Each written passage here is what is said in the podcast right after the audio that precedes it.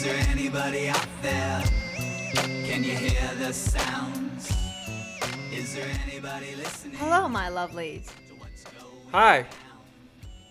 Hi, and welcome to Simber Dialogues. I'm your host, Sukanya. And your other host, Daryl, or Derail. Derail. Derail. That's what's going to happen to this podcast because it's been how long? Uh, two weeks. Two weeks. I know. I know. Hey, you know what? Life happens. Corona happens. That's why I'm drinking Modelo. I- Second time I've used that joke. Fortunately, this is. Uh, I can't even pronounce that. It's the dark version of Modelo. It's like their dark beer. Oh, why can't you pronounce that? Is it Modelo Negra? What is that again? N E G R A. I'm just reading the bottle. Uh, that means. Here's a description before you try to derail me. It's medium bodied lager with slow roasted caramel malts brewed for a rich, smooth taste for the 1%. One. Is this the beer of the billionaires? Bernie wouldn't approve. No, I'm kidding about the 1% part. But it looks like it's a 1% bottle. You got the gold tissue paper lining the top rim of the bottle. It's like the stuff you put on a nice present. Sounds like a rich person drink. Makes me feel better inside. So, how are things? Oh, you know, just busy. I mean, I shouldn't be busy, but I am busy during this time. Are you feeling a little Zoom teagued? Yes, yes. Zoom teague. That should be a word. Zoom Teague. Let's coin it. Hey, we were the first one to coin this word. It's Zoom Teague when you're fatigued through Zoom.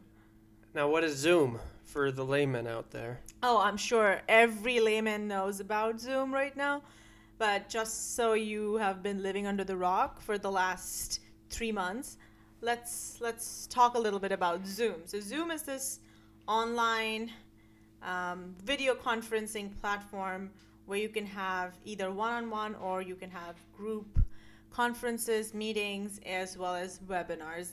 So basically, uh, the the most basic version of Zoom is free, so anyone and everyone can use it. But if you want to have group classes and stuff, then you have a premium version, which most of the businesses are using right now.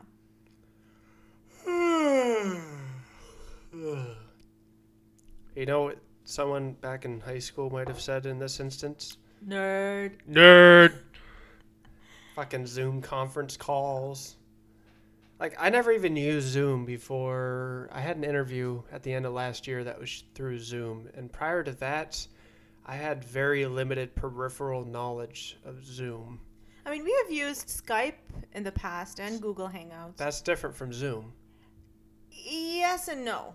Like Zoom, you have to pretty much be a premium member to do it. Not no. No? No, that's the thing. You actually don't even have to sign up for an account with Zoom to use Zoom. Ah, That's like the That's coolest perk. thing. Yeah. So is that why Zoom blasting's a thing? Yeah. So if you can get hold of, you know, the link, anyone can access it. Now what they're trying to do is put in some security features on there so that uh, there are passwords and there's registration and waiting rooms and people are not doing the Zoom blast. But Zoom is free and anyone can access these links as long as they're shared with them. But as a host, you have to be a premium member to have so many members, or so, like beyond a certain number. Mm, No, you can have again as a host you can have a basic account and do one-on-one meetings, but if you want to have more than one person, then you have to have a premium account. So that wasn't a no. My question was, you had to have a premium yes, account to do yes, groups. to hold a meeting. Not like Google Hangouts, where you can pretty much meetings, you yeah. can pretty much have a big group of people for Yep. just like that. Uh-huh. Interesting. Yep. Well, you know what? I think the next generation of kids, you know what? What are they going to be called? The Zoomers. The Zoomers. Yeah, for sure. Uh, well, from what I've gained or read online, having a number of teachers as friends on Facebook, and just a lot of people that have had to use Zoom as a primary function for work, like you with your work and other folks. Um, I don't I don't really see this becoming a mainstay as far as like main chunks of work.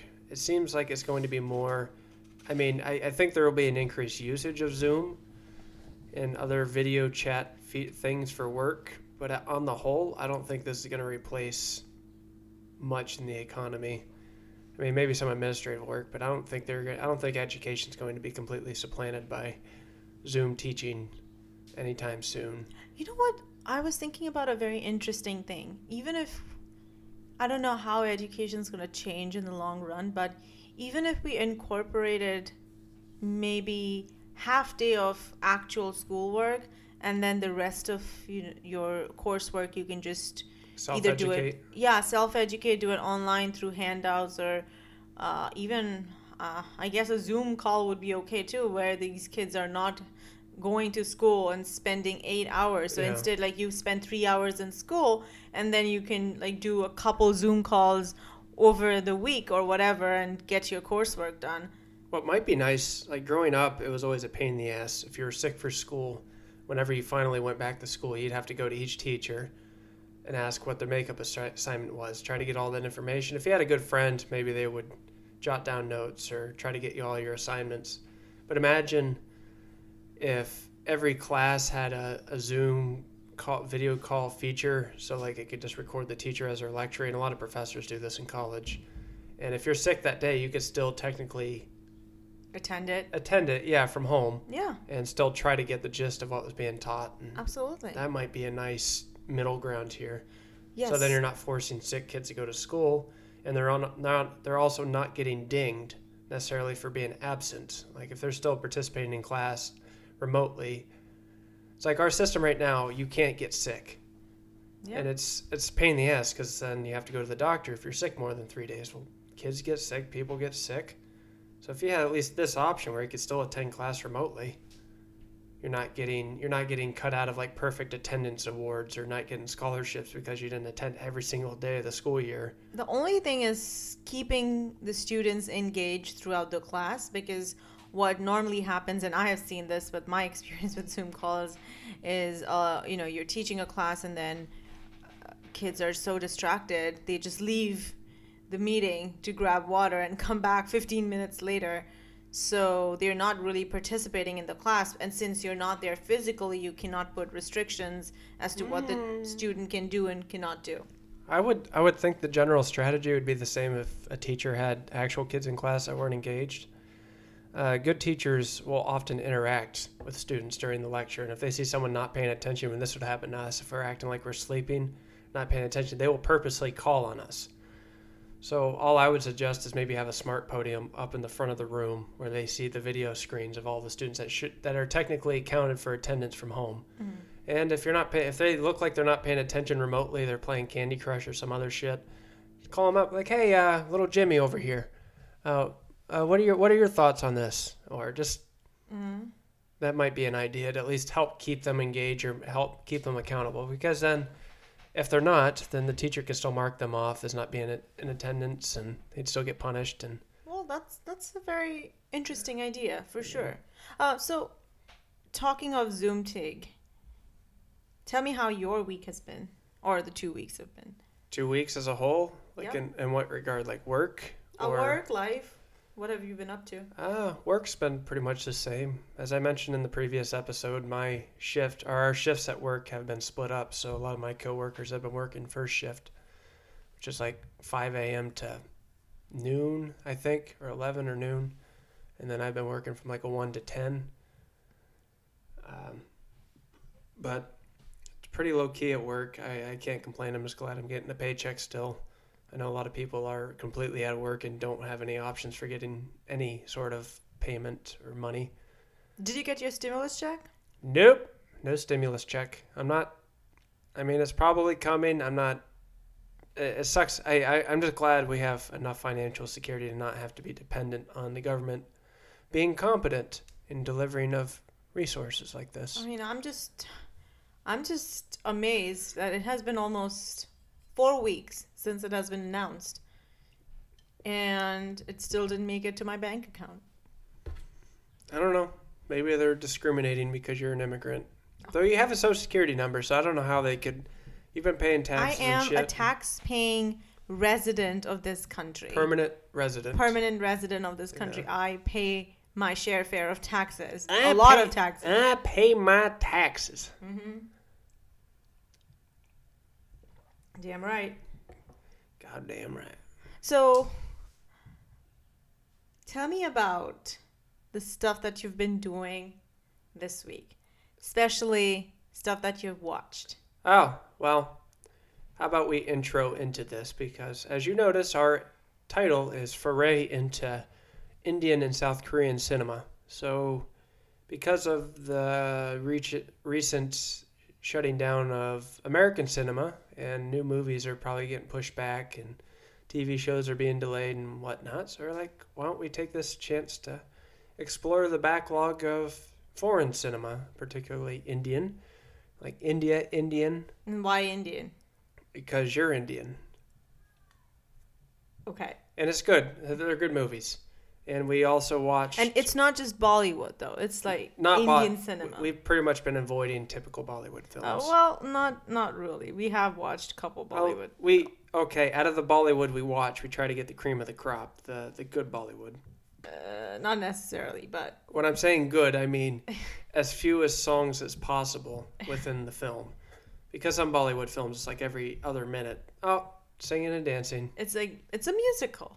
It's it is a musical, but uh, I think the ones that we watched weren't nearly as bad in that regard. But they were the one was definitely bad in many other regards. And then we also watched one from South Korea, which we will talk about. Um, So, let's let's talk about the first movie that we watched, and it's not Bollywood, okay? So this is Tollywood, and Tollywood is different than Bollywood because it's South Indian movies. yes, So the first movie that we watched was Bahubali. it's not Balubali. Oh my god! Oh my god, DJ. Bahubali. Bahubali. Bahu. I spelled it wrong here. It's my bad. Bahubali. What is Bahubali about? So what does Bahubali mean? I've told you that. Strongman, or is like, I thought it meant like strongman. Bahu means arms and Strong arms. yeah. Strong arm man. strong armed man. It's very literal. So Bahubali. so apparently this movie was um, one of the major major uh, breakthroughs in the Indian cinema when we consider CGI and special effects. It's like the first modern Indian epic on film. Exactly, and it's an Indian epic action film. It's a direct- trilogy, yeah. soon to be trilogy. soon to be trilogy. Initially, they just wanted to do just one movie, and then No, no, no, no. They wanted to do two. It's Two supposed to be a two-parter Right, because the second right. one's called the conclusion. Bahubali, the conclusion. But now they have a third one on the way. right. Don't ask. So, the movie was released in 2015, and the director was S.S. Rajamouli, and he's apparently a, f- a pretty well-known, Renowned.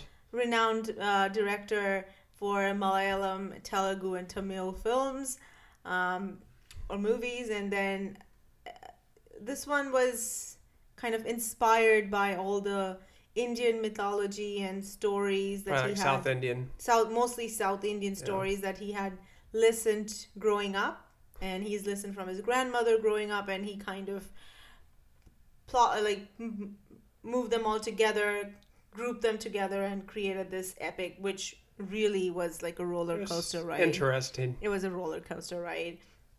So the movie was about Let me summarize it. okay. I think it'll be more Okay. entertaining a white guy and uh, summarizing. All right. So you have this character named Bahubali, but you're introduced to him as a baby. In the intro sequences, this random woman with an arrow in her back is running away from unknown guards in armor, clad in armor. We don't know anything up to this point. It's just some woman running with a baby being chased by armed guards, and they look like they want to kill her. So they actually catch up to her, and she ends up pulling a dagger out from wherever, kills all three of them, and then she goes to swim in the river and dies. No, she doesn't just die though. All right, she doesn't just die though. So she she goes in the river, she drowns, but before she drowns, she sticks the baby up in the air with her arm, And as she dies, her arm pretty much becomes paralyzed in that position. So the baby is saved. That happens to be Bahubali. You're like, who the fuck is Bahubali? Let me get there. So we get this whole nice time lapse sequence montage where it's Bahubali growing up as he's trying to climb up this waterfall. It looks like Pandora So his at. name wasn't Bahubali then. He was he was taken up by this uh, a tribal group uh, who discovers him floating in the river and It looks like they were in a. Pandora though. It was a Yes, very yes, kind and of they adopted him, and his name became Shiva. Was it Shiva? Yeah. I thought, okay, yeah, you're right. So yeah, he his name is Shiva at the time, and as he he keeps trying to climb up this waterfall, it's this massive waterfall, probably the biggest waterfall of all time, and it's just impossible. Everyone's looking at him, laughing at him. It's like, oh, he's gonna kill himself trying to climb up this waterfall, and every time he fails, he gets a little bit older and a little bit older and a little bit older, and then all of a sudden he's this big burly dude with a beard already, and his mom hasn't aged one bit. Um, oh, I should say his adopted mom. But anyways, when he gets that old, he's wondering where his mom's at, and he, uh, one of the sages there tells him, Okay, are we just doing the whole movie? "No, no, no. th- th- this is probably one of the. Just like, all right, so the intro. You can't you can't spoil Listen, it for the people. I'm not spoiling. This is literally in the first like ten minutes. This isn't spoiling. Spoiling is like revealing the ending or the twist, but there isn't any fucking twist.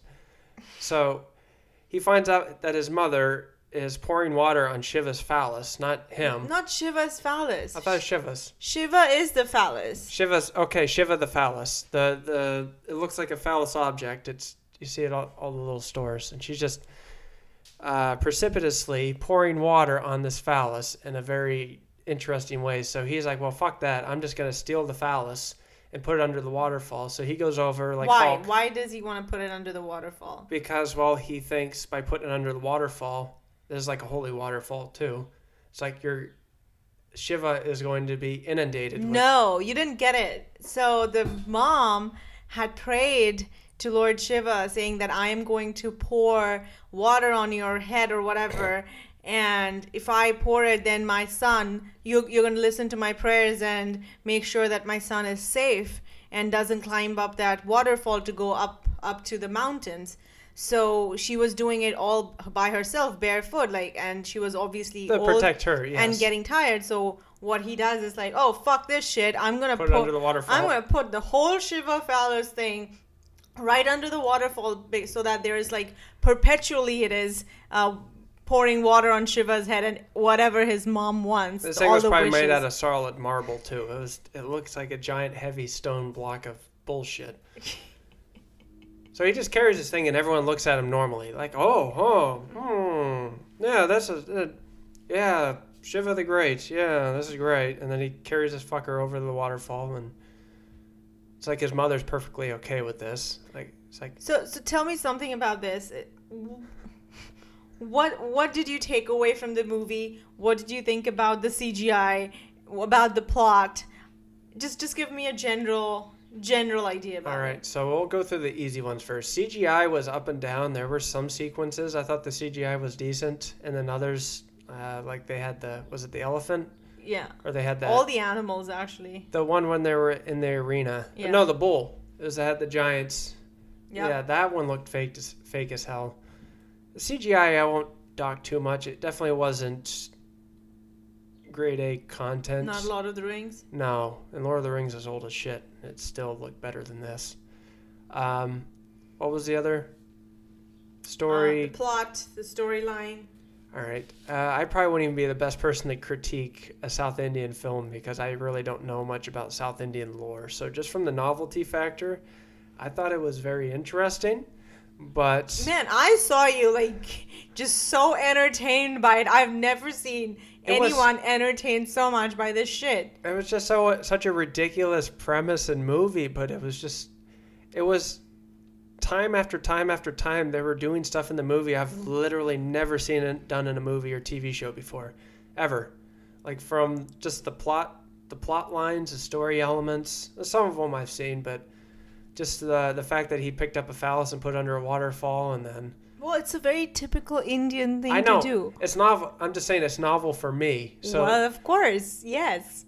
So you're telling me Indians just go over and pick up Shiva phallus and put it under a there, waterfall? There are like ridiculous things that some Indian like mythology or epic movies would do, and it is insane. It is insane. What, but it, it, I guess like you you know how you guys do witchcraft with, you know, I guess uh, flying in on a broom from one place to another. It's kind of similar to that for us.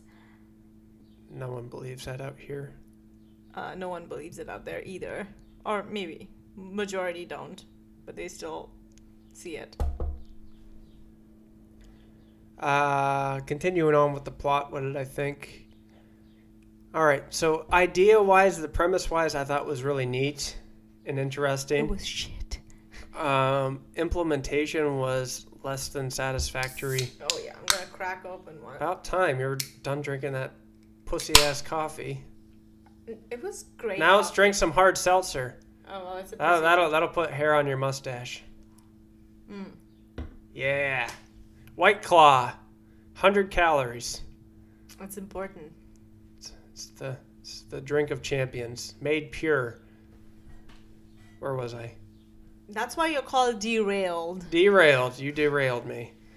Um, yeah, the implementation was bad.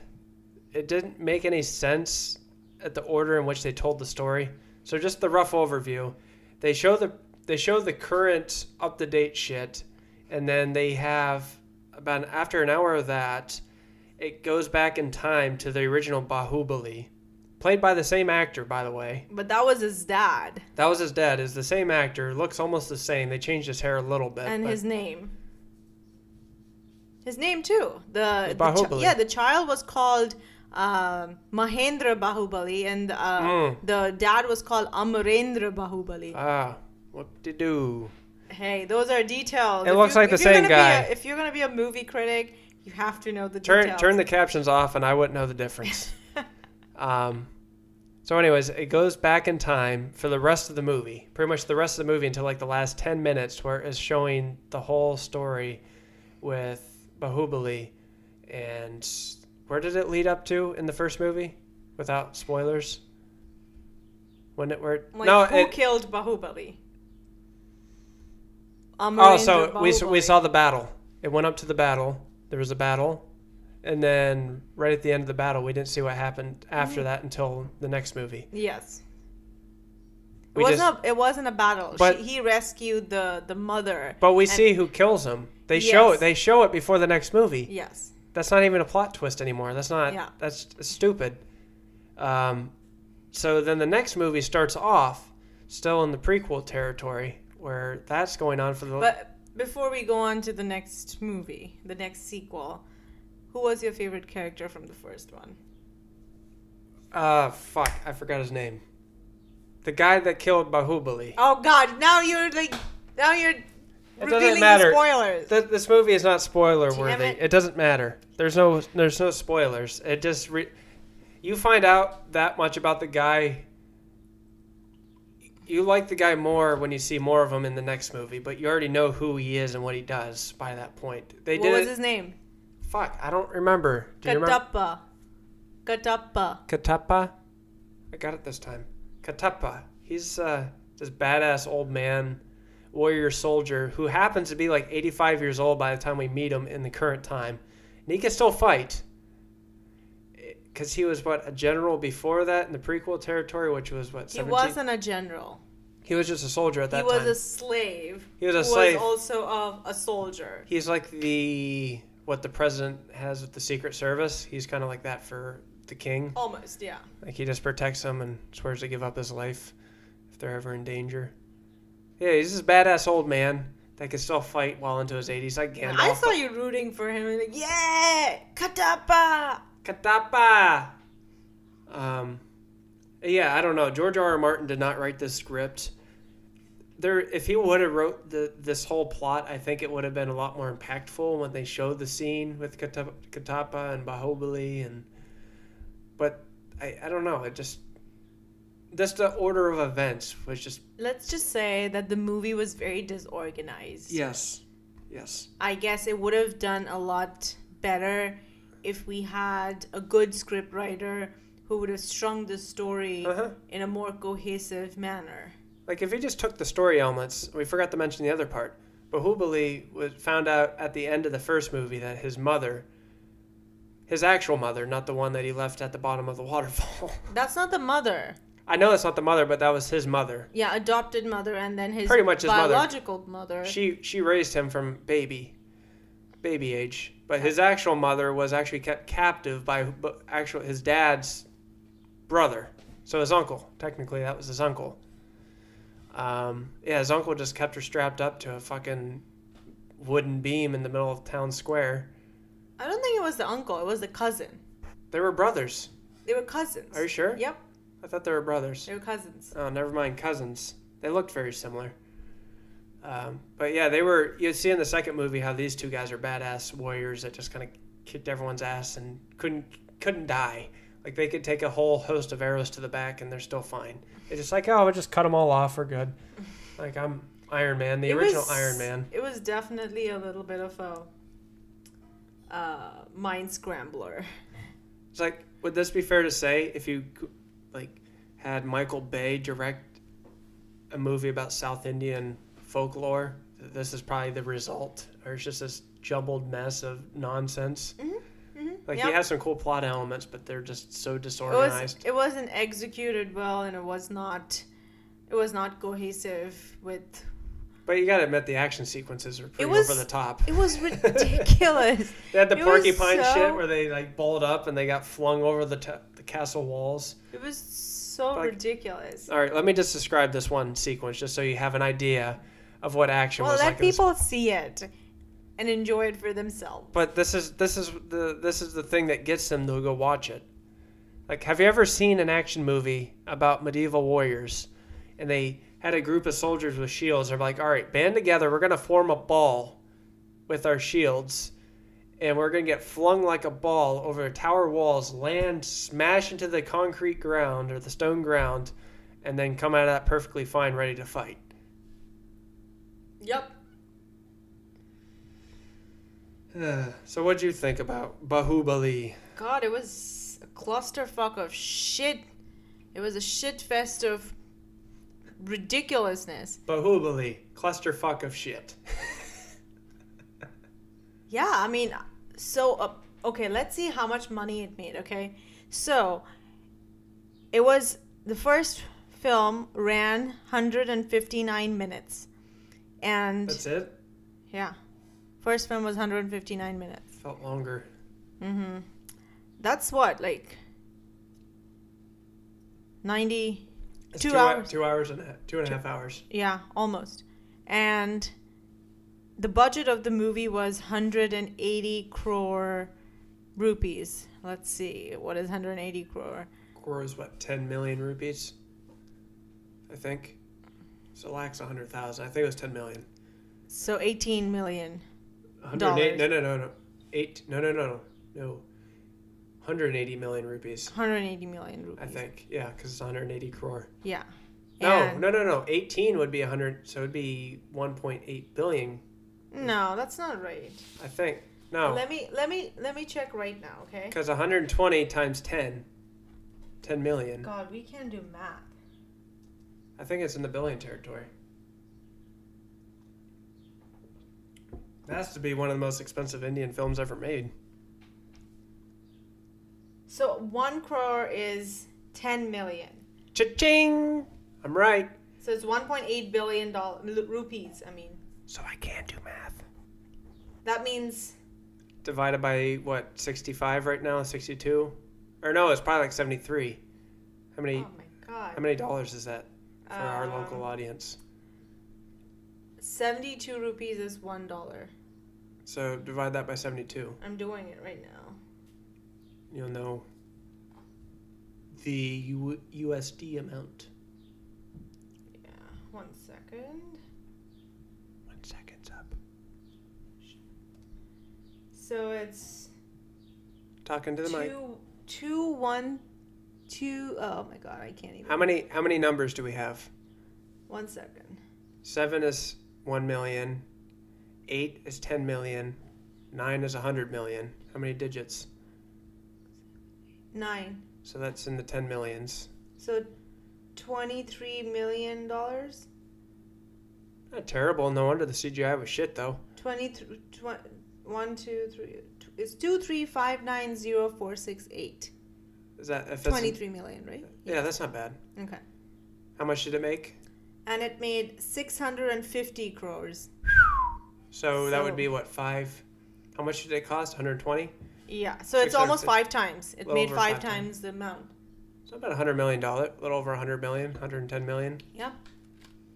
Damn. In rupees though, in Yeah, rupees, rupees, that's a yeah. shit ton of money. Yeah. It's like a lot of money. But compare that to like the typical Michael Bay Transformers. Sorry, Michael Bay. that one was probably usually about 150, 200 million dollars. Mm-hmm. But fuck, man. Just think about this. Like we think Hollywood people don't get paid shit. Imagine how much the production people in India get paid. Oh, like shit. Like, hey, here's some rice. Yeah. Here's Pretty much. here's here's a chunk of chicken. Yeah. You're lucky to be filming for us because this is Baahubali. You should feel honored to film for her movie. All right, moving on. Hey, The other what- one- we, we need to rate it. What oh, would you rate oh, it? oh. like out of what? Five or ten? Ten, as a whole. I would give it four. What? All right. Well, What would you rate it as? In retrospect, at the time, I was going like a solid eight, just because I was having fun with it. I would I would still give it a passing score. I'd say a six point five, because it was ambitious. It had a lot of interesting characters despite the flaws. You gotta admit they had interesting characters, especially the. the Well, I guess you have never seen the dramatic Bollywood movies or Tollywood movies. Well, maybe my opinion will go down, but for now it's at a six point five, and maybe we'll we will revisit this movie and rewatch it. Never, ever And- again. But yes, I, I would say a six point five, just because I I had a fun time watching it. Anyways, moving on. We watched another Bollywood movie, and this time it was Bollywood. Chak de, chak de India. Chak de, chak de India. And who was the star in it? Shah Rukh Khan. Wow, you know the name. Everyone knows Shah Rukh Khan. Not everyone knows Shah. Rukh. You go random. He's like the richest actor in the world. no, he's the second richest actor. in That's world. insane. Yeah, but I'm sure if you go and ask like any other American, like who is Shah Rukh Khan, they're like, that's a Muslim name. I don't fucking know. Someone in Afghanistan? Didn't he get like turned away at one airport in the world? Yeah, New York, New York. Uh, Was it? JFK? Yeah. That's so his name is actually blacklisted. Ah, Uh, well, kind of like there's a there's a Khan, right? yeah, but Khan. That's why.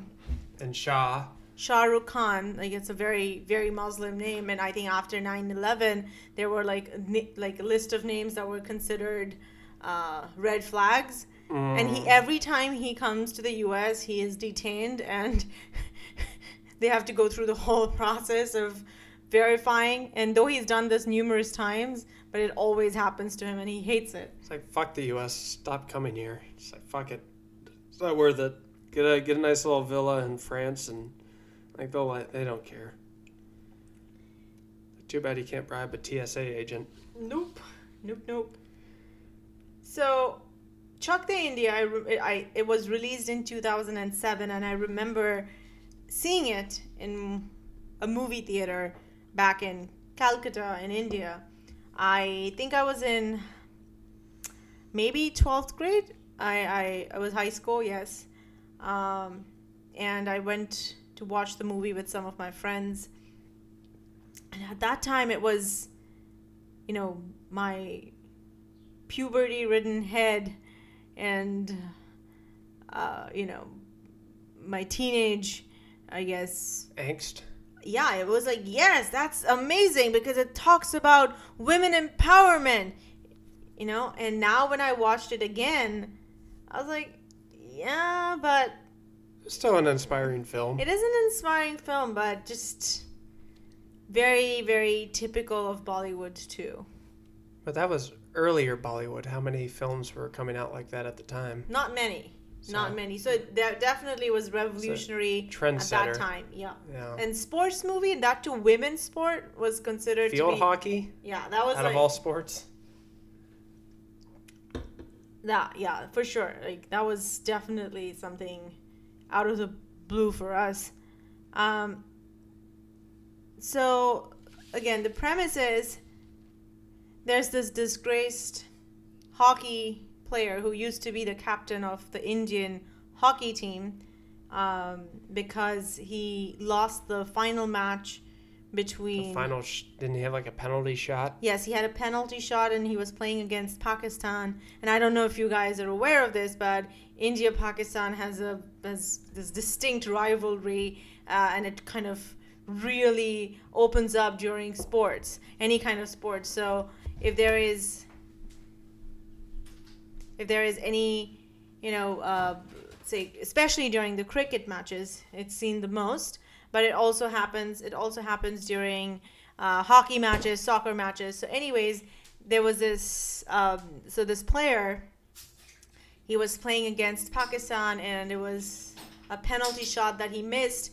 And after the match was over, he was seen kind of congratulating and hugging the Pakistani captain. And a reporter took a picture of him, and that was kind of publicized as him doing match fixing, which is kind of selling, selling, uh, um, I guess, selling the match away to the other team For money. for money. Yeah. And then he was disgraced and ostracized from the sport and the society. But he didn't actually do it. No, he didn't. He didn't mean to do it. But just being a good sportsman to yeah, just- congratulate the other yeah, side. but obviously it was you know a huge thing back then, and he was completely uh, ostracized. Um, he moved away with his mom to some small village, and then I think 15 years later he comes back to the Indian Hockey Federation and tells them that I need a job, and I see you have the Indian women's team. I want to coach them, and Should, should add them- that the women's team was highly disregarded by the committee and didn't even Well- fund them. And Uh, let me let, so he wanted to coach the Indian women's hockey team and wanted to have them qualify for the World Cup.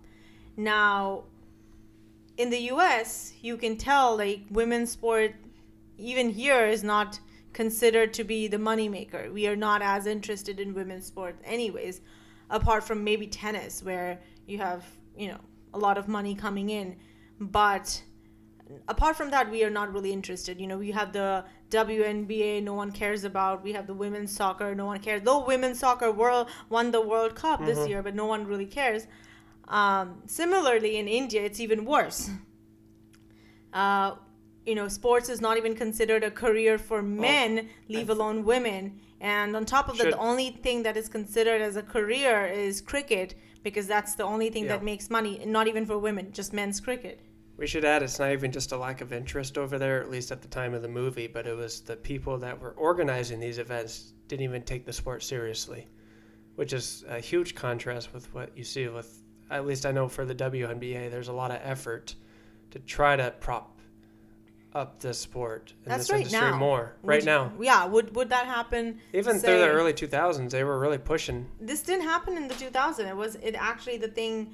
Uh, the movie So was bas- made in the 2000, but it was based in uh, let's see, uh, eh, I think it was in the 80s. Is that the 80s? I think so, 80s or late 90s, uh, early 90s. Yep. Yep. So, anyways, um, this guy he comes back and he tells like I'm gonna coach the women's hockey team. These women who are coming, they're they have very very uh, limited means of training. The team most- was very disjointed too. because they were mostly representing their states in in uh, India, not actually playing for India. It was like, oh, so and so from Haryana, so and so from Tamil Nadu. It was never like the so and so playing for India They were playing like it was an all-star game. Yeah, pretty much, and they really didn't care because they felt that this is this is a hobby. More like you know you have you have to go back to your real life be a housewife or be you know do some some basic job or whatever. But this guy really trains this team you know prepares them for the world cup. Uh, and before right before the world cup they have their funding cut and they They were give given to a, the men. Uh, yeah and they were trying to give it to the men and then there was this challenge given to them that if they defeat the men's hockey team, then they can go to uh, the World Cup, Spoiler warning: they still lose. which is which is refreshing. Which is refreshing to see. Like you know, I wa- I was fully expecting the way they were having the men's team play in the second half that they were just going to go the corny, cheesy Hollywood route, but didn't they still lose by only like one, the women? yeah, But even after that match, the men that were playing against them were really excited for the women, and then people in the audience were really enthused about the fact and the spirit of the women's field hockey team, and they end up getting the money anyways. Yep, and then they go to, you know, the World Cup. They play. They you Get know, their ass kicked by Australia, yeah, and which then ends up being the final match. yeah, and then they win eventually, and you know the same same old sports drama. yeah. But but it was just refreshing to see a take on uh, a women's sport team rather than the typical Friday Night Live kind of thing. What I thought was kind of nice is that though you had Shah Rukh Khan in the movie, it didn't feel like they were forcing his personality too much into the story. Mhm. Like I don't, I don't feel like the movie ever completely lost sight of the fact that it was the team itself that was the focus and the characters of the team. Mm-hmm. They spent considerable time talking about the members and their differences with one another and their struggles. And the moments where Shah Rukh Khan really shined was just being a leader for the team, trying to bring them together. But it wasn't about him. It was never about him or him saving the team. It's like making the team be accountable for one another. So then, once they win together, they can shine in that success and they can take pride in one another. And I don't know, it was, it was nice. It was they could easily just made him like the superstar of the movie, kind of like the Rajinikanth films, and uh, It was it was refreshing for its time. yeah, So the budget of this movie was, in, so they have been kind enough. Wikipedia has been kind enough to convert it into dollars. So it had been uh, six point eight million dollars, and box office they made uh, thirty seven million dollars. So how much of that six point eight million dollars do you think went to Shah Rukh Khan? Four? no, uh, at least a million or two, I would say. I'm guessing four. I think it's two. It's like they had nothing else going on in the movie as far as special effects wise. There was just they had what the initial field where they were practicing, and then an apartment, Mhm. and then the World Cup field that they were at. I think in Australia. Yeah. Yeah, well, yeah, for sure. I would think a lot of it was Shah Rukh Khan, but they also had, you know, other costs as well, I'm sure. That's the biggest irony of this film. Yeah. It's a good movie. It didn't feel like the typical corny sports film. It was Mhm. inspirational without being unrealistic. It was was based on a true story, so they didn't have to fudge it. Yeah. Uh, they did have some, uh, they took some artistic liberties, I guess, but more or less they kept it more grounded. Who was your favorite character? Uh, my favorite character. Uh, has to be that little girl. Uh, what Looked her like you when you were smaller. Komal Chautala. That was that was the one. Badass, fearless. Like really tiny. This, God, I guess four foot nine inches. It's such a firecracker. She didn't care who the hell she was going up against. Did they have the intro as her pretty much beating up on like three or four older Boys, boys, yeah. while they were playing field hockey and she's just running circles around them? It was it was great.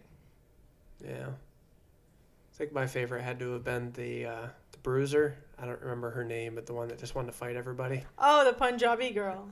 yes, yes. And like the whole movie, she's told to restrain herself. Balbir Kaur. What was Yes. it? Bulby? Balbir Kaur. Bulbeed? Core? Balbir Balbir Core. Kaur. Core. Okay. I'm not going to say her name anymore because I'll ruin it. But yes. Like the whole movie, she's told not to fuck around and to calm down and to be more professional on the field. And then by the end, they're going against this team. Was it? It wasn't Australia, right? It was a team before Australia. I They think, were it- uh, I think it was um, they were really dirty. South Korea. Was it South Korea? Yes, that Wow, that'll be a nice segue in a bit. Um, Yeah, the South Korean players are really dirty, and they were just attacking or doing. No, No, wait, what- no, no, no. South Korea was. No, they were really technical. They had they had the man on man defense. Yeah, wait. It was. Was it England? It wasn't Australia. Argentina. was it? Our, Yeah, they were dirty as fuck. Yes. They were like doing UFC moves, Yes. And the refs weren't calling shit. They weren't calling anything. They were tripping the other players. They were tackling them. They were just uh, body checking them on the field. So Shah Rukh Khan did the Shah Rukh Khan thing and told her, "Is like start taking some of them out." He's like, "But coach, I can't do it." Like, just do it.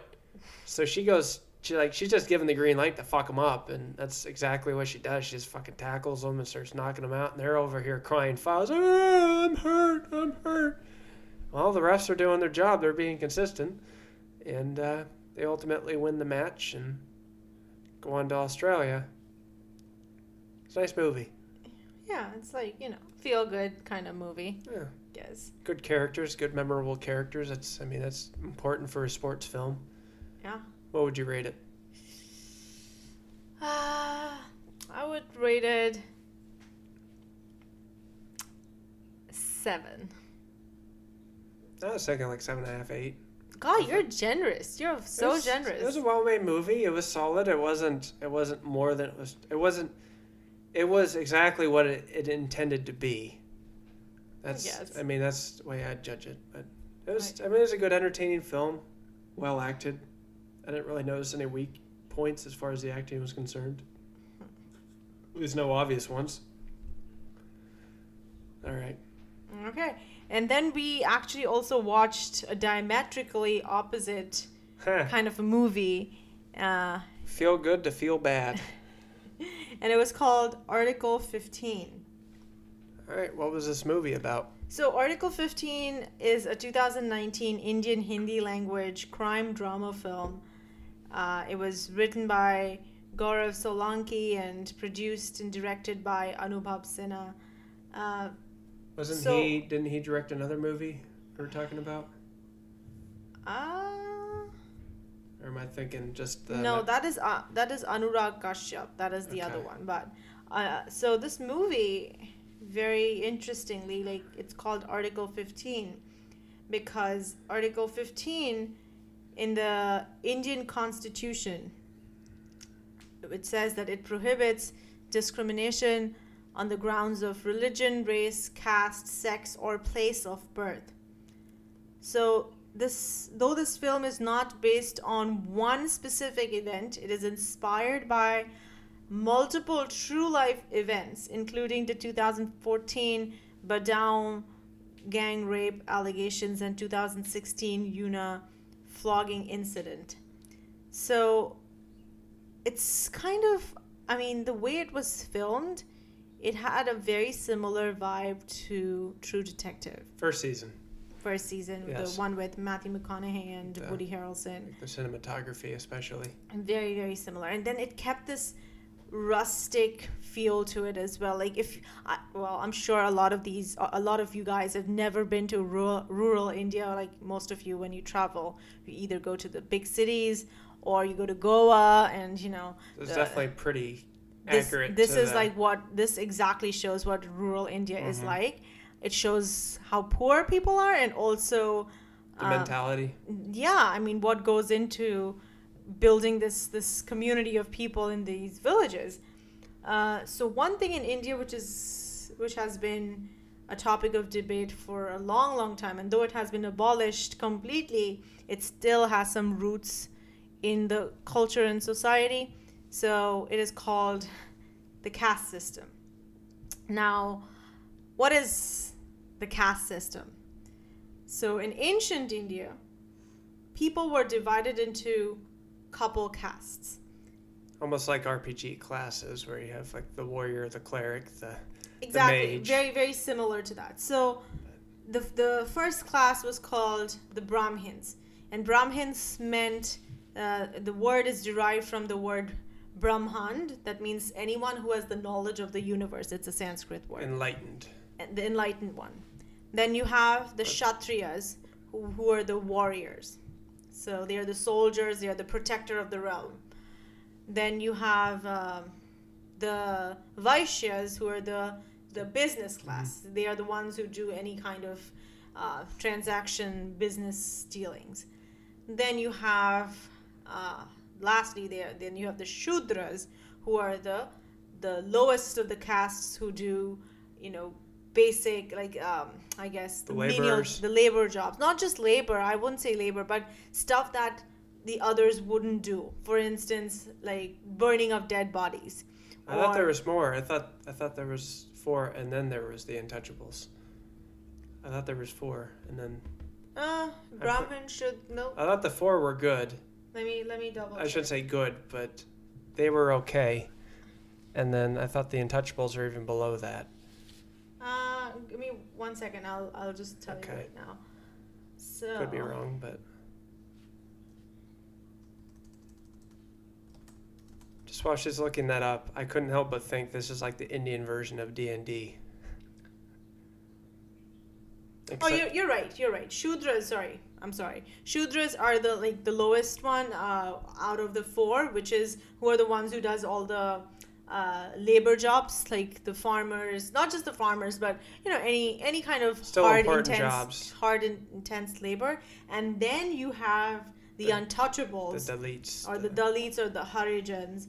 They're the ones who are the one who are who burn dead bodies, like do, do sewage sanitary work, uh, and they're not considered to be one of the higher castes. But even in Oh. this hierarchy, if you think about it, like Brahmans Shudras, are Shudras are not supposed to, you know, integrate with the the Brahmins. So the only two, the three, the first top three classes are the ones that kind of interacts with each other in daily life. Shudras are more of the laborers, and then obviously the elites they are absolutely like shit on detached everyone. from the society. So initially, like when this thing was, this was created, it wasn't intended to be something rigid and something generational. It was created to to kind of um, suit the best of your abilities. It's like job titles. Exactly. Like, you know, if you're intelligent and you like reading, you're a scholar, you would automatically be a Brahmin. If you are someone who's athletic, who likes, you know, who's courageous, you're going to be a Kshatriya. Avoya. And, you know, if you're good with uh, business and you understand all these transactions, you're going to be a Vaishya. You know, and if you're more good at labor intensive jobs, you'll become a Shudra.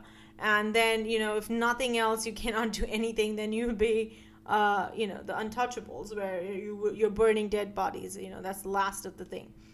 But what happened was obviously human beings are, we, we like to preserve power. We do not want to let it go for generations to come. We're very tribal. So what happened was something that was completely based on abilities became hierarchical, became uh, Family. family oriented, like generational. Like so your the names were attached to certain Yes. classes. and then Brahmins just kept on being Brahmins, Kshatriyas kept on being Kshatriyas, Vaishyas, Vaishyas, Shudras, Shudras, and it went on for centuries. Like aren't both of your parents Brahmins? No. So my mom is a Brahmin, my dad is a Kshatriya. Your dad's not a warrior. Well, we come from the warrior family. At least your mom's in education. I can see that. But your dad, he should have been. Uh, what was the business class? The Oh Vishnu? God, he's worse at business. Are you kidding me? He failed at most business attempts he've done in his I life. could see him. I could see him having better odds of securing a business deal than I could beating the hell out of somebody else You've not seen my dad when he was young. I have seen him beat, with beat his bell shit. bottoms. You have no idea. I've seen my dad beat the shit out of people. Man, maybe the castes are accurate then. No, I, I mean, well, it might just be a guy thing. I don't know.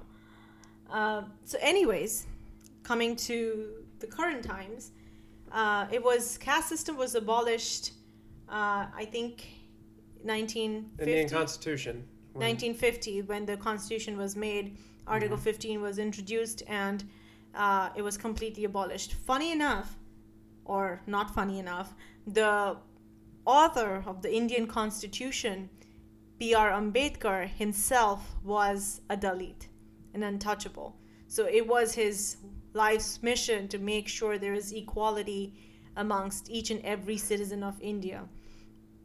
And so he introduced article 15 now, it was still kind of permeating through the society, I would say, for the last, you know, 50 years. India got its independence on 47, 1947, so 70 some years.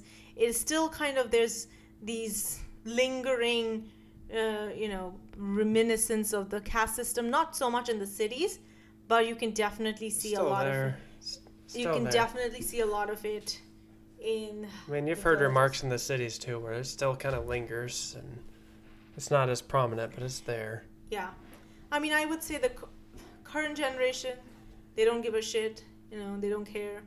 But definitely the older, are a generation above us for sure, they do. Uh, Kind of like racism out here; it kind of trickles off generation after it's like generation for you guys, generation. it's like systemic racism, and for us, it's like syst- systemic casteism. Mhm. Uh, it's just there. oh, but you can throw racism into the mix because it's like Oh, we are Indians You're are the most Indians are the most racist nation in the whole wide world. you heard it here first at the Simber Dialogues. Uh, I'm not gonna. I'm sure there will be so many who would agree with me. Indians are racist towards their own people, and I don't want to generalize, but it is kind of true. Come on, I was shocked when I visited India for the first time, and I was seeing fairness cream commercials. So did you know this? Like it has been banned right now. Yes. Which is great. I feel the problem is like out of all the good things that we have in India, there are so many, so many beautiful things to be happy about, be proud about. But then there are also these really deep, uh, you know, trenched problems that we have uh, that are now being addressed you know because obviously the world is so small and we are so connected and we see what is going on globally and we can you know look at a thing and be like oh this doesn't make sense why are we still doing it um, and i do see a lot of changes. Like for instance now there's a huge rise in um, having dark skinned actors and models. Like slowly you can see the crop of the new crop of actors and models coming up. They're more like you know the the regular skin tone of india. Like so india obviously has this obsession with fairness. And people might say that it is a post-colonial thing but which i don't think is correct I It think is- it's. I know what it is. yeah Indians want a fair society.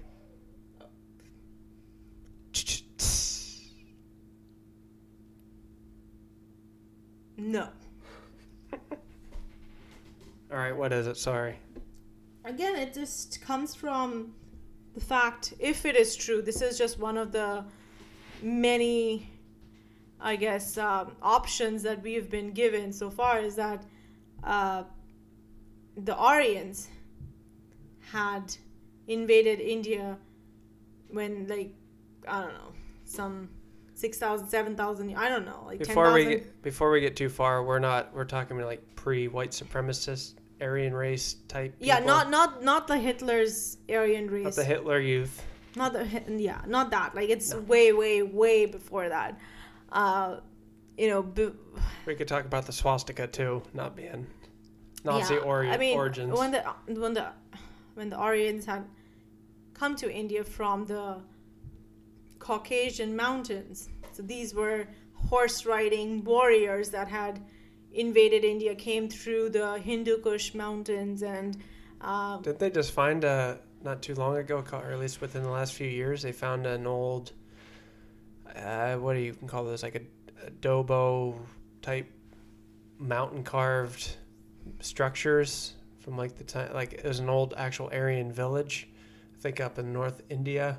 are you talking about the indus valley civilization Yes, It's not two years ago. They had found it back in 19. Let me just, let me, I will. Well, how about this? It's when I discovered it through you. well, that's not two years ago. Oh my God. No, wait, I'll tell you when it was discovered. What, was that related to the Ari- No. Aryans or so no? Indus, the Indus Valley civiliz- civilization predates the Aryans. So, uh, it was it was anywhere f- anywhere from 3300 BC to 1300 BC. That's before Christ was born. BC doesn't mean before Christ. Or whatever it was, you know what I mean. Uh, Christians just wanted to claim that for their own. But Not gonna say anything. But anyways, when Aryans had Aryans had uh, come in to India and they had occupied the Gangetic Plain, the northern India. These people who had come in, they were all very fair skinned, uh, tall, uh, having sharp noses, Red hair. red, not red hair, blonde hair. Um, and then when they came in, the native Indians, the ones who were actually there way, way before the Aryans were, um, and they were mostly called the Dravidians. They were mo- they were darker skinned people. Now, obviously, these invaders who came in considered the Dravidians to be the enemies and tried to uh, expand their territory, while the Dravidians were kind of resisting that. And slowly, they obviously these men or whatever, the, the soldiers, they were they overpowered the whole country and took control. So you know, it's the victor and the vanquished philosophy. Is the vanquished always look up to the victor and think that, oh, if I am, if I was like the victor, if I looked like the victor, then I would not be the vanquished. Uh, Apparently, I look like Matt Damon. So can you like not be narcissistic for like one second? I didn't say it.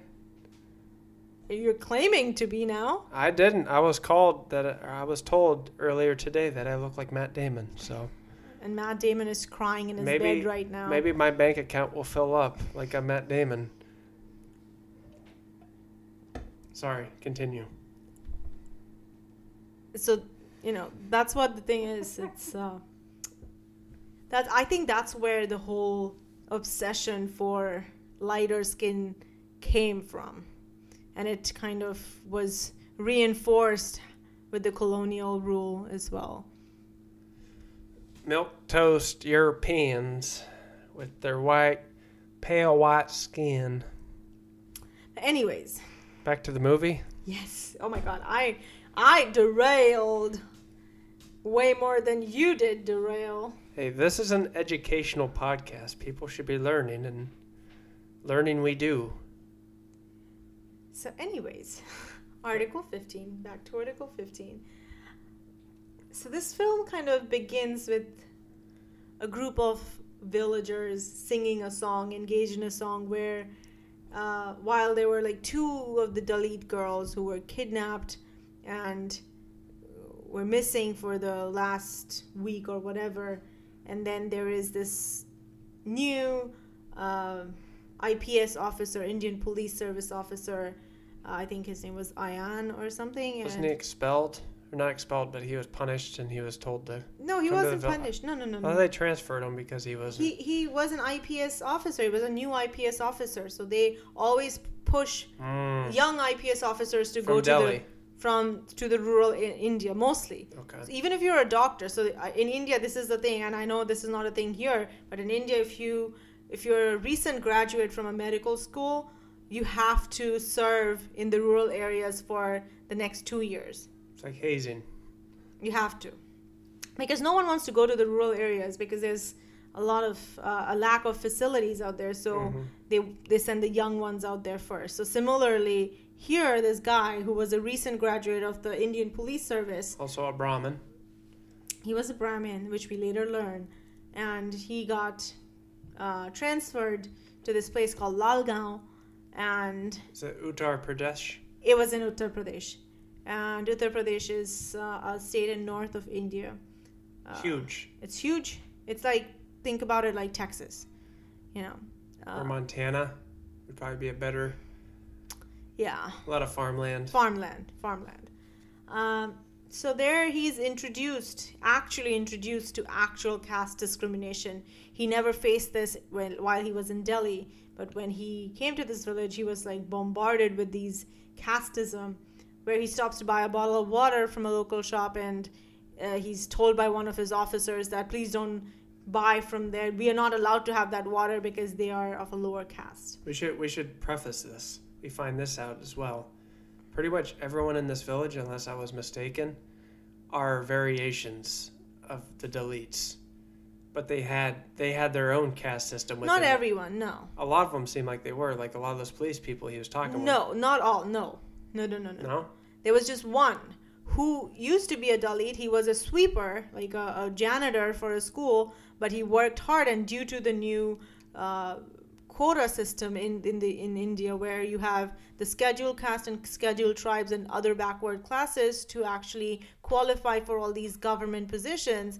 He somehow cleared it and became uh, one of the police officers. So that's why he was like, kind of ridiculed by. I the. thought, I thought when they were talking though, when he was coming over and ridiculing all of them about the caste system, I thought they had not all of them were Shudras. No, so there was a, Not- there were Brahmins. There were I thought they created new names though. I thought they had new labels. Like they were No, all no, they no, were no. all scheduled castes. I no, thought. not all. No? No? no, There were Brahmins. There were Vaishyas. There was uh, uh, you know Kshatriya, and then there was Shudra, and then there were Dalits. I know and that. between the Dalits, there were a couple Dalits, and between the Dalits, That's what I'm they saying. had different sects where they one was like, oh, I am this, but I'm better than that. That's what I'm talking but about. not everyone though. okay. Yeah. Just just with that particular scene, everyone. No, not everyone. No, no, no. The Brahm Brahmadat was there, who was a Brahmin. Then there was the other guy who was the clerk. He There was, was a few of them though. They were because they were saying I'm still better than this guy. because- yeah, there were like there were three Okay. that had that. Not everyone was. All right. My bad. Yeah, But they're still petty as hell. yeah. It was just weird. Uh, yeah, and then um, so why why don't you explain after that what happened? Um. So he, uh, being an outsider cop, he had a very clear-eyed view of what was really taking place. His wife was an academic or someone else in the city that was also very clear-eyed as to the the faults um, with the caste system and just the problems facing India as a whole. So what he was tending to do was giving very practical, very rea- realistic solutions to uh, many of the problems that were facing this village as he was investigating the murders. Or the, uh, initially, it was just the disappearance of these girls. Um, eventually, I think a number of them I thought were murdered, but there was one that was still alive that they were looking for. At least they didn't find her body yet. But as he's investigating this, it seemed like more of the story was um, him digging into a lot of the corruption with the fellow police officers and how corrupt they were, and how they had this mentality of not only adhering to this backwards caste system, but they have in India, especially in the villages, they're very their hands are very tied with the whole corrupt political system as well. So if anyone listening has listened to Chern- or watched Chernobyl, how they were very interested in pleasing party leaders. Same with the police officers in this village were with their party leaders, and he noticed that a lot. Like uh, when he's starting to investigate this and wanting to report this, a lot of the police officers are kind of doing a shitty job at gathering evidence, talking to witnesses, just not doing what typical police should be doing during a, a missing person case or a possible murder case or rape case. And when he pushes the envelope, uh, there's this one cop, piece of shit. Like you see him on screen, you just know he's he's a piece of shit. Uh, he's like, "Oh, are you sure you really want to push it this far? Like, do you really want to upset the balance? Do you want to make a lot of waves here?" And he's thinking, "It's like, fuck yeah! Like, why wouldn't I? This is, Mean, we got a girl missing right now. We need to find her, and we're going to put whoever did this in jail." And you could see the cop was kind of squirming, and every time the outside cop would leave the scene, you could see that cop uh, bullying some of his underlings and how they were having to follow him because they were, along with caste being a rigid hierarchy, there's also a very rigid political hierarchy in, in, in India due to the corrupt nature of things, unfortunately. Um, so it's a lot of ass kissing and a lot of um, back scratching and a lot of covering up for one another because everyone's pretty much corrupt at some level. A lot of people taking bribes, a lot of people taking advantage of their power. Um, I don't know. How does that sound so far as far as a premise? Mm-hmm. Yeah. And then, well, I don't want to spoil the movie for people. I want people to go watch it because it's really good. But what the thing that permeates through the movie is again. The thing that permeates through the movie is again, I think, um, this this uneasiness that you feel while watching it. You know how you think that one human being can treat another human being with so much hatred and dismiss the existence even of another human being just based on how they were born or where they were born. Yeah. So, um I mean there's really not much else I'd want to talk about plot wise. It's a great movie. I felt that it was a very good primer for anyone that's not familiar with the caste system in India or familiar with political problems in India to kind of get an idea of where things are at. Um, even today, I don't think it's still that far off or um, how things are. I know some people were criticizing it, kind of how, like uh, in the U.S., when we're talking about racial issues, if you have a typical, stereotypical Hollywood movie where a white person's coming in and saving a black community, there were people criticizing the movie for a Brahmin coming in and saving a bunch of Dalits. I didn't see it so much from that way. I mean, I know as an outsider, I don't have much room to talk about that, but it seemed like I, I'll just say they tried to end on a happy note or a hopeful note. They didn't leave you feeling completely disoriented as to how corrupt things really are in India. But it definitely served as a good entry point into Indian political issues and social issues, and anyone that just wants to learn a little bit more about um, issues plaguing the world outside of the U.S. This is probably a solid movie to start on. Yeah. So, this movie had a running time of 130 minutes, and its budget was 29 crores. I can see that it, it looked like a solidly solidly made film. Mm-hmm. And it made 93 crores in the box office, so pretty decent. Should see more movies like this then. Mm-hmm. And what would you rate it at? I would say I would say an eight point five to a nine. I mean, I'm I know I'm usually pretty generous with films, but I, there were again no weak spots in this movie. The cinematography was beautiful. The acting was great. I mean, I guess my not being able to understand the native language, I probably wouldn't be able to tell you as much about how their delivery was, but as far as the dialogue was concerned, it seemed like their facial expressions when they were acting was good. Um, the plot was, I mean, sort of based on a true story, sort of fabricated, or he said it was a mish- mishmash of multiple stories. It was still a believable story. I, I thought it was a pretty solid movie overall. I mean, there's a little bit in there for everybody. Soundtrack was really nice. I would rate it at 8.5 for sure. Yeah, it's a good movie. All right, now on continuing on the trend of downward movies, what was the next one that we watched? Uh, we watched another movie, really grim, called The Black Friday. All right. We'll be a little more brief on this one, but it was about the Mumbai bombings in what, 94? 1993. 1993. Yep. And this was about, what, 16 or 17 years before the second wave of The terrorist attack on the Taj um, Hotel. Yeah. So this whole movie was just kind of leading.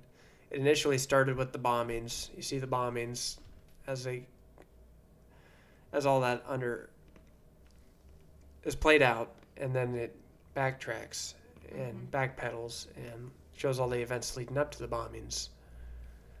Mm-hmm. Yep. I mean, you know, Daryl, like one thing I feel there's so much to talk about for these movies. Like specifically, I would say this movie, there's so much background to it. Yeah. And also Article 15. I think we'll have a whole separate podcast just talking about it because it's so it's a very there's a lot going on. it's a lot like you know there's so much backstory to it and if you don't know about it you would not be able to understand why it happened Now, can we can we just throw in there without we don't have to spoil the movie or anything because anyone's familiar with uh, those events would know. But what would be the bit of information that you would want to include for someone that's not familiar with recent Indian events or cur- current events to it's an oxymoron. What would they need to know going into this movie to for some of the events to make sense? uh, well they have to understand that india is a multi-religious country a secular country for sure but it has it it houses multiple religions, and two of the major religions is uh, Islam and Hinduism. Hindus make majority of the population.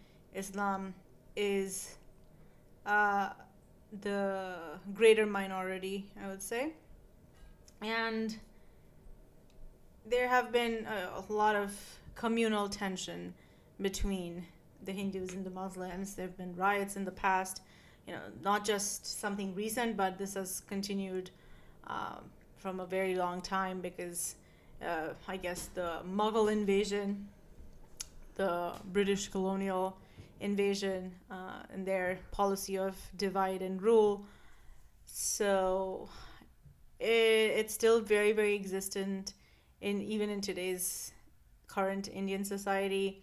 And when you watch this movie, look at it at how these riots were created and um, how common people are not really uh, responsible for it, but they are manipulated easily to be a huge part of this to make these riots And they often be the Successful. most victims of this as well. exactly. So it's a lot not of bystanders. Yeah. So they're they're they're the pawns and the scapegoats of the political leaders trying to gain uh, power and uh, I guess um, votes of the people. Now there was there were a series of events that lead led up to this movie, or the events in this movie that they didn't really explore, but you informed me of. Can you tell me about those, just to kind of give more of a base? It's like you had what they lead or what they tell you prior to the bombings is that there were Hindu riots that killed a lot of Muslims and destroyed a lot of Muslim businesses, which led to the uh, extremism by the people that ended up carrying out the bombings. So, what led up to those Hindu riots? They didn't Yeah. talk about this in the movie. It's a, it's a long story. Oh, give me the short end. Um, well, during the Mughal invasion, Babur was the first Mughal invader who came to India. And when he came to India, he had destroyed a lot of Hindu and Buddhist temples and monasteries and erected uh, mosques in place of those. So, one of the areas where he had erected these mosques was in Ayodhya in Uttar Pradesh this temple which was there was believed to be the birthplace of Lord Ram, who is one of the significant um, I, I well not a Religious deity- figures. uh, it's a fictitious figure figure it's not even like real we don't know it for sure but he Like the birthplace of Jesus. Eh, I guess It's a revered place for Hindus. Yes, How about that? yeah, yeah. Say that. So, anyways, there used to be a lot of, you know, tension, communal tension for that. Uh, in 19, I think, probably 1937, the first time there was actually um, some evidence that were found where it was believed that there was actually a temple um, inside and it had figures of these Hindu deities. Uh, and there was riots and the british kind of you know british was still ruling india back then and they kind of subdued the riots and then after the indian independence kind of resumed here and there uh, and then i think in 1993 bjp came to power and um, Well, you're saying that okay. Just backpedal a little bit. Leading up to that, BJP and some similar parties were using that destruction of that idol as political fodder to Yeah. kind of stir up political support for to their get them get more hindu votes yes. So, the then BJP leaders, LK Advani, and also Narendra Modi, who was also uh, Current yeah, prime the minister. cur- yeah, they were all involved in that, and they did this long procession where they marched from Delhi to Ayodhya. Oh, sorry, Gujarat to Ayodhya, I think.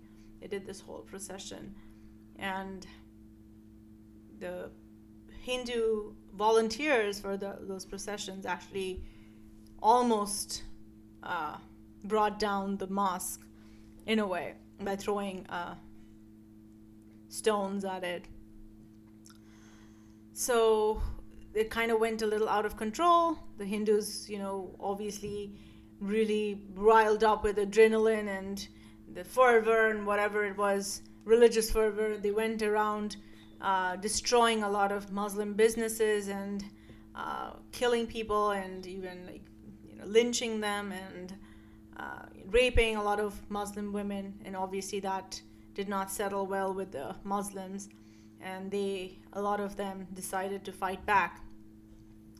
And they could not fight back right at the moment, and that's where that became the breeding ground for future terrorist uh, activities, ideas, and the Bombay bomb blasts were the result of that.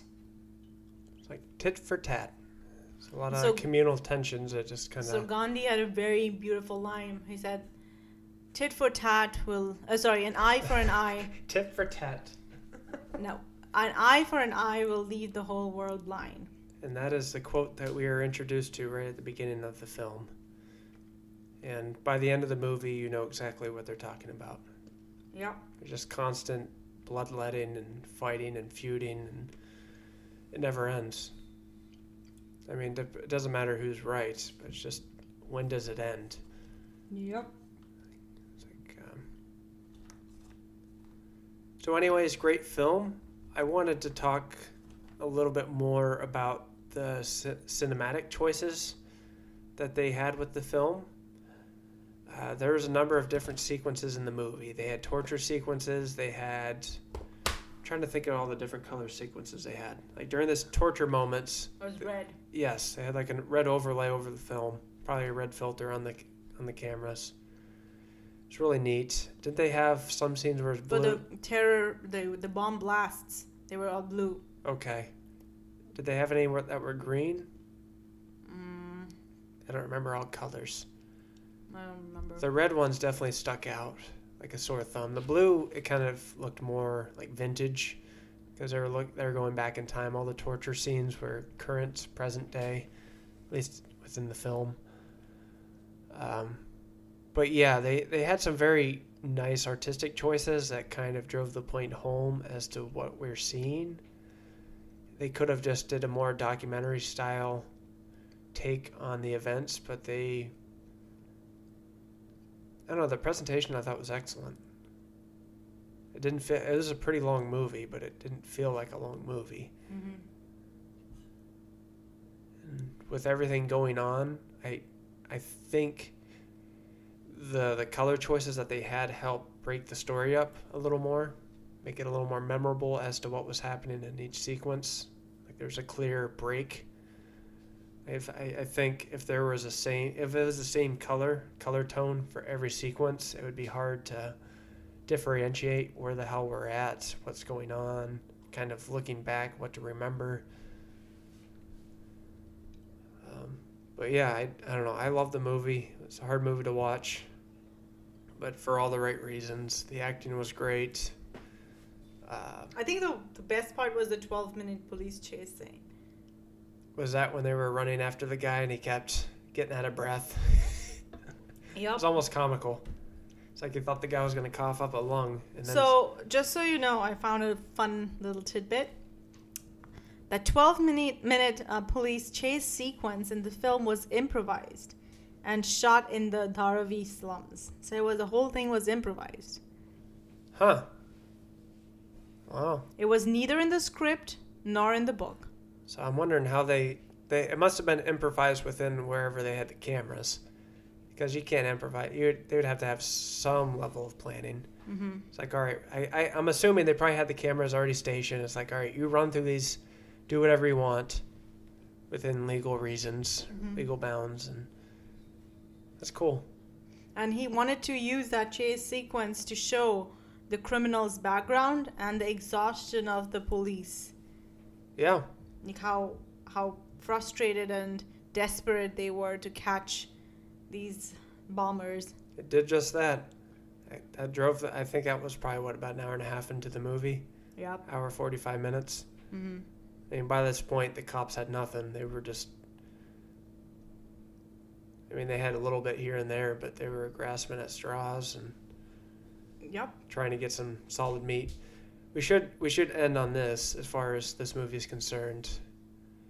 The the main culprit, the one that planned this whole thing, he's still out in the atmosphere, right? Uh, Isn't he hiding in Pakistan?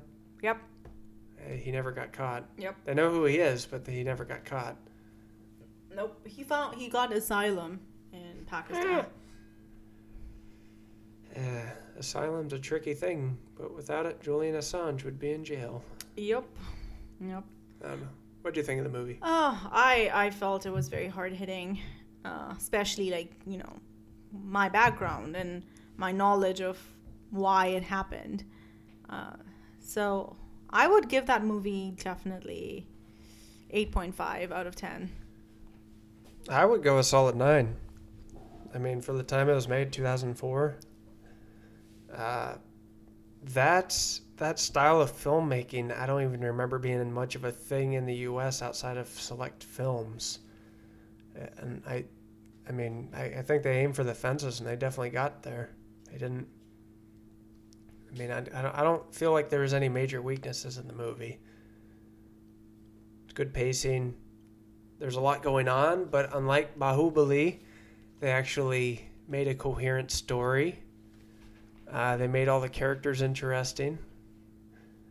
Um, So the budget of this film was only nine hundred thousand dollars, and the box office they made one point one million dollars. Like not much. that's grossly undervalued, but Yeah, I'm sure if they, that's probably because this movie was not actually. Uh, there was no uh, that was at no what- release, like no um, no wide release. it wide was release. limited. Yes, limited releases, and then it also I think got featured. It got delayed till 2007. So yeah, so it won the grand jury prize at the Indian Film Festival of Los Angeles and Locarno International Film Festival. Uh,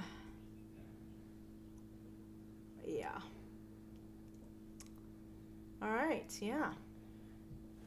Good movie. Great movie. Hey, you should probably add in the fact. Let, correct me if I'm wrong, but you said this is the first time actually watching the movie as well. Yeah. Oh yeah. This is the first time I watched this movie. That was kind of cool. Yeah. though Baahubali was also the first time you watched that movie with me, It but that not one's not nearly as old. We've known each other since that movie came out, I believe. Is that 2015? 2014? We've known each other since 2013, When did Baahubali come out? 2015. So yes, there's an excuse there because we don't like to watch shitty movies normally, unless it's The Room. Yeah. Um, all right, so for the last one that we want to talk about for today, uh, Memories of Murder. This is our South Korean movie that we watched. So, just to give you guys a little background, uh, I have been learning Taekwondo. So, I kind of slowly started having some sort of knowledge about South Korea, the Korean terminology. I can count uh, from one to ten in Korean. You want to hear it? Yes. Okay, let's do it. You know it as well, right? Repeat after me. Una. Hana. Hana. Do. Do. Set. Set. Net. Net. Daso. Daso. Yaso. Yaso. Ilgo. Ilgo. Yodo. Yodo. Aho. Aho. Yo. Yo. So that's one to ten in Korean. And since we were in the uh, mood of watching international films, anyways, uh, we thought that why not watch some South Korean movies? We had watched The Parasite by Bong Joon Ho, I think uh, maybe like two months ago. So we researched and found out about this movie by him as well, which was called The Memories of Murder. Uh, it was co-written and directed by Bong Joon-ho and is based on a true story of Korea's first serial murders in history, which took place between 1986 and 1991 in Hwaseong, Gyeonggi province in Korea. So the film kind of starts out with this detective, Detective Park, and he is seen um, investigating a crime scene.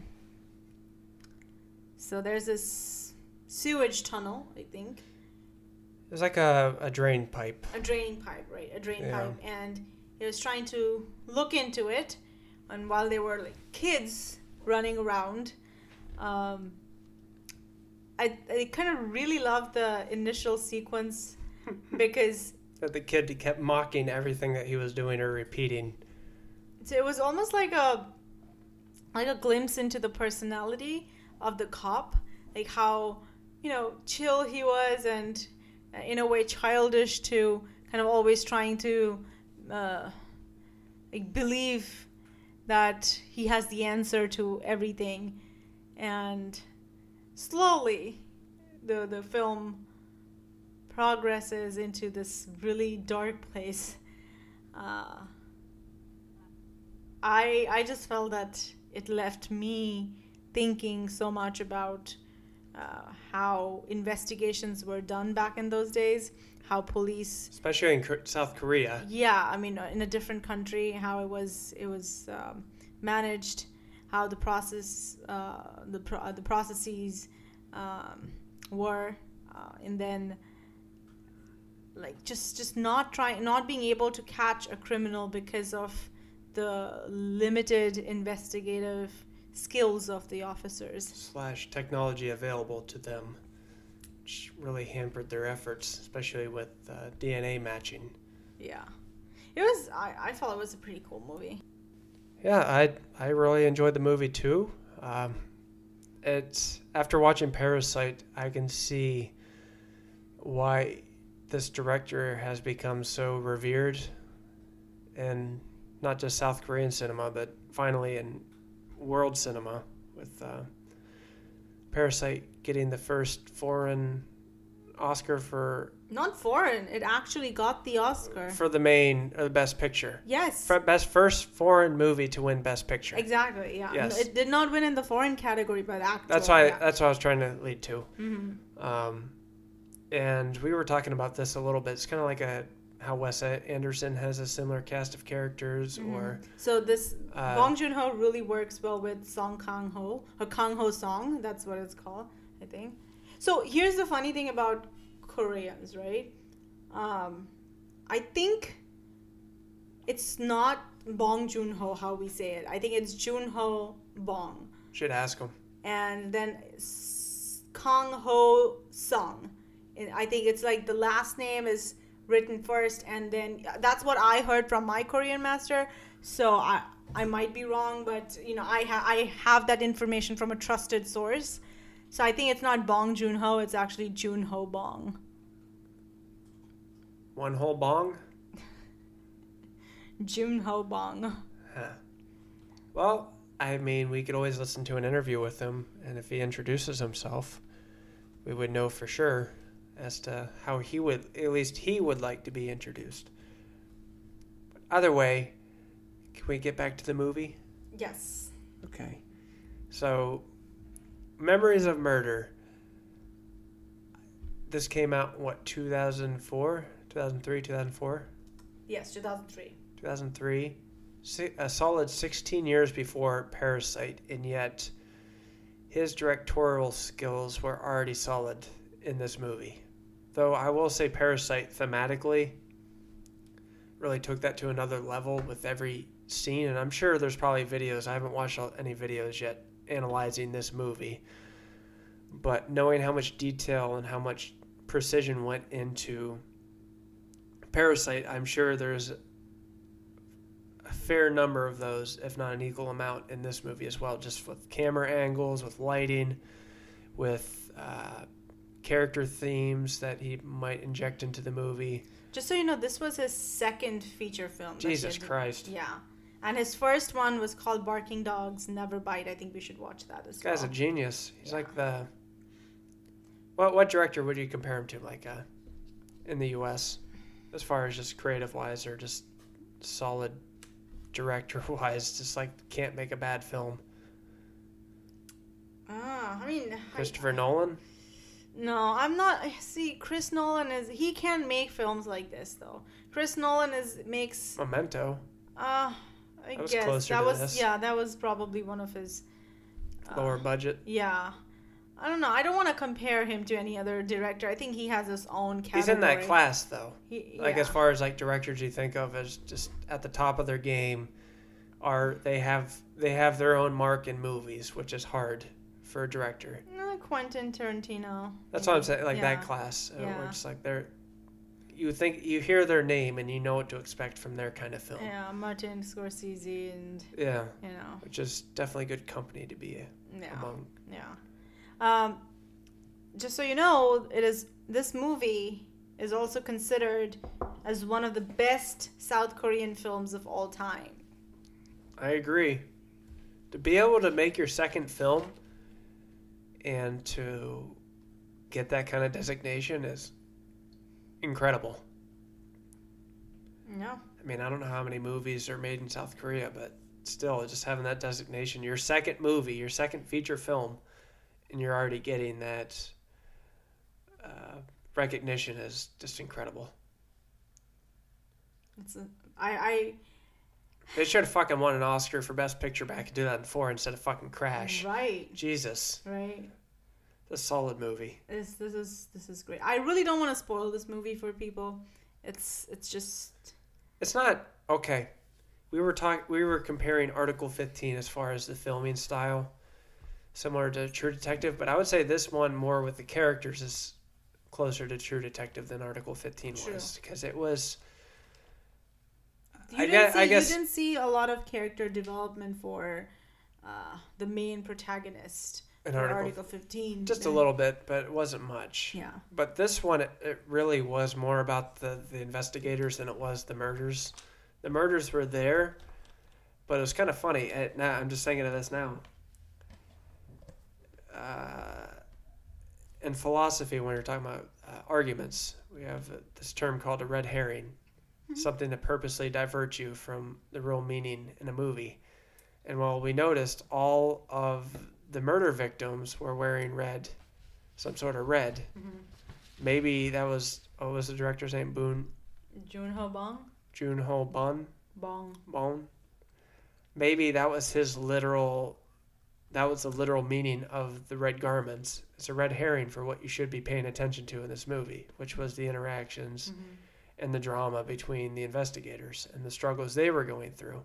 And moreover, being someone that doesn't know a ton about South Korean life, especially in during that time, it was like the mid '80s. I was just, I don't even amazed isn't the right word. Astounded, uh, aghast. Um, just the amount of poverty. You have people that are I guess, esteemed cops in this community, and yet they were living in apartments that people living in studios in New York City would still be like, wow, wow.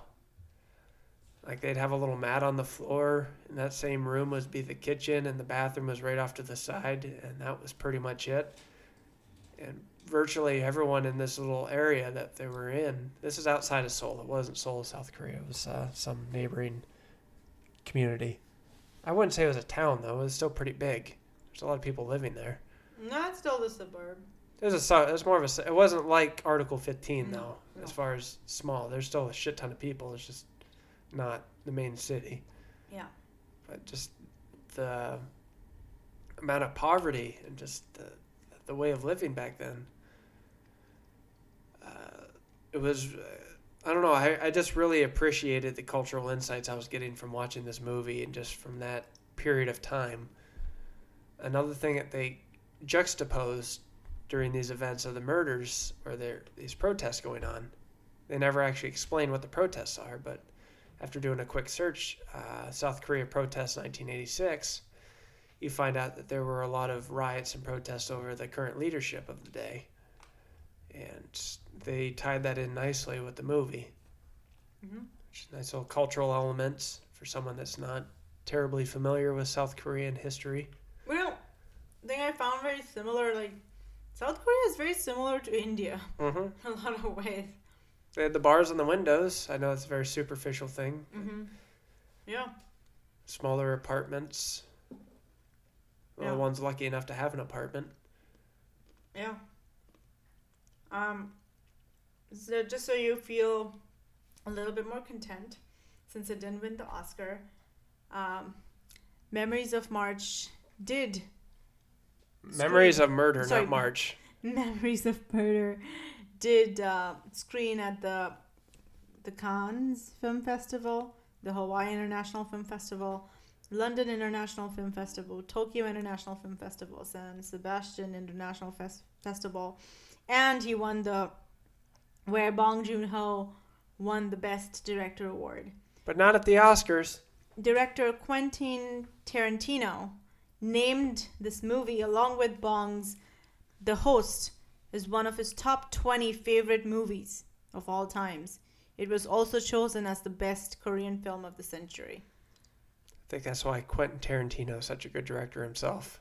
He has good taste in film. Mm-hmm. So, Yeah. Man. This guy's going to die a legend. I mean, he's already a legend, but I mean, anyone that's anyone that's going to name a list of top directors in the world, he has to be in probably the top 20. If not top 15, maybe top 10. But he, he's fucking great. He's does so, so much with so little. Yep. Um, Um, what would you rate this movie at? Oh God, it's it's at very least on par with Black Friday. I would I, I think I would actually put it above Black Friday because unlike Black Black Friday, I'm a I'm a sucker for character studies and I thought I really liked the investment, the time investment they had in this movie, just exploring the characters. So I would say anywhere from a nine to nine point five. I, I don't know how much I, I don't know how a director could really make a much better film within like with the story with the filmmaking the cinematography. I mean i could probably go back and nitpick it that's probably what the point five would be for but it's a great movie. I had very little to I, I enjoyed every second i watched of it.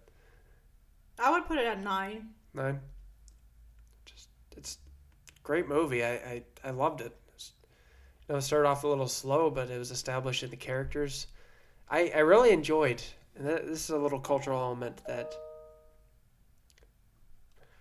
Turn your sound off. It's fine. Don't worry about it. What Um, song was that? It sounded like your email. No, it's not on. It wasn't anything here. It was on your computer. It doesn't matter. What I was saying, uh, and this is a topic I wanted to talk about anyways, but watching movies from completely different cultures, I you get these little cultural artifacts or gems or insights. Insights probably a better word as to just how people think. And the one thing that immediately struck me in this movie was the scene that you're talking about when you have this investigator coming to a scene, seeing a dead naked woman under a drain, uh, a drain pipe, whatever, and this kid just kind of mockingly mirroring everything that he's doing in almost a comical sense. So at this time of tragedy, it's hard almost not to laugh. And I don't know if this is just something with his movies. I would like to watch other South Korean films and see if they have this level of ambiguity with tone, if it's just kind of like a lot of dark comedy esque things, where it's like there's a constant juxtaposition between comedy and tragedy. Mm-hmm. Um, but for a movie so prominent as this, the fact that this kind of dynamic was so in play, I, I don't know. I just found it was very interesting. What do you think? I I definitely loved the the play between the uh, the lightheartedness and the seriousness of the movie. Um, also, like I, I loved how um, Park's character was like you know almost kind of sh- trying to fabricate evidence because he was so desperate to find the killer just to find that you know th- there's nowhere close to it. Uh, I loved how like he really beat the shit out of the the uh, that really special needs kid. Oh And- God, don't say loved. Well, not loved, but you it know, wasn't him though. It was his buddy that wore a but, sock but over both his of them were Yes, there though, yeah. you know, and then later bought him shoes when he realized that that was probably not the guy. Yeah. It seemed like initially they I, I don't know what their intentions really were, but it, it almost seemed like they were more for the notoriety of just solving this case than they were actually solving this case. But as the movie progressed, they were more and more serious about actually finding the killer, and the tone of the movie definitely shifted more and more towards the darker elements than the comedic elements. Like I felt like towards the latter half of the movie, there wasn't really that lighthearted feel at all. It it just got dark real quick. Um, like it, initially, he had the funny moments, like when he was in the sauna looking at pubic hair and or the lack thereof. And it's like eh, these moments in the movie, you're just laughing, even though you're in the middle middle of this murder murder mystery. It feels like you're watching an episode of like Pink Panther. Um, but I, I'm I'm su- I'm assuming that was the director's intent with this movie. It's like just the, the shift and where the characters were at the beginning of the movie. They weren't taking the mirror nearly as seriously, nor was the community. You had all the community sabotaging the fucking murder scene, walking all over it. They got farmers driving over Yeah. foot tracks, footprints. It just no one was taking the fact the the fact that people are, women are being murdered and raped seriously, Mm-mm. and the tone of the movie reflected that. Um, now the the one thing, the one thing I wanted to mention though was, uh, now you made me forget. I forgot. Not the tone of the movie. The fuck. hmm. Fuck. Fuck. There's a point I was trying to get to, but I meandered too long, and I forgot what my point was. That's don't derail, derail. You're such a fucking moron, nothing- It has nothing to do with We're that. bringing that back from the dead. All right. uh, so, anyways, um, you said that you're gonna put that at nine point five. Nine to nine point five. Um, ah, fuck it. I'll go nine point five. I'll be ballsy on this one. It was I. There was nothing. I mean, unless you can, unless you can counter me with some obvious faults, I see nothing wrong with a nine point five. I, I definitely think you know nine nine to nine point five. Yeah. Um, it's a good movie. All right, so uh, I guess we'll end on this. Current news. Apparently, I, I haven't checked. I haven't checked. I haven't checked an update. You got the computer, but apparently Kim Jong Un might be dead Or in a vegetative state. or a vegetative state. So, his sister, in any event, may be the successor Oh, this as is like supreme leader of North Korea. this is What's like your prediction? Every, this is like every feminist's wet dream. A woman becoming a leader of an authoritarian state? Yeah. I I'm interested though. Will she really make will she really make that much different in North Korean society? I'm wondering. I don't think so. I think it's you know if probably going to continue with the legacy, and if not, there has to be like a huge revolution in the country to just you know destroy the state and reestablish new laws, new government. All I'll say is this: she hasn't taken power, but she at least looks like she's in better health. That's all I'll say. Yep. So, on that note, thank you guys for listening to the Simber Dialogues. This was episode 004. And this is what? April 25th. We are dated for April 25th. So don't hold any of our predictions or any of our words to anything that happens after this day. There you go. All right. Any last thoughts?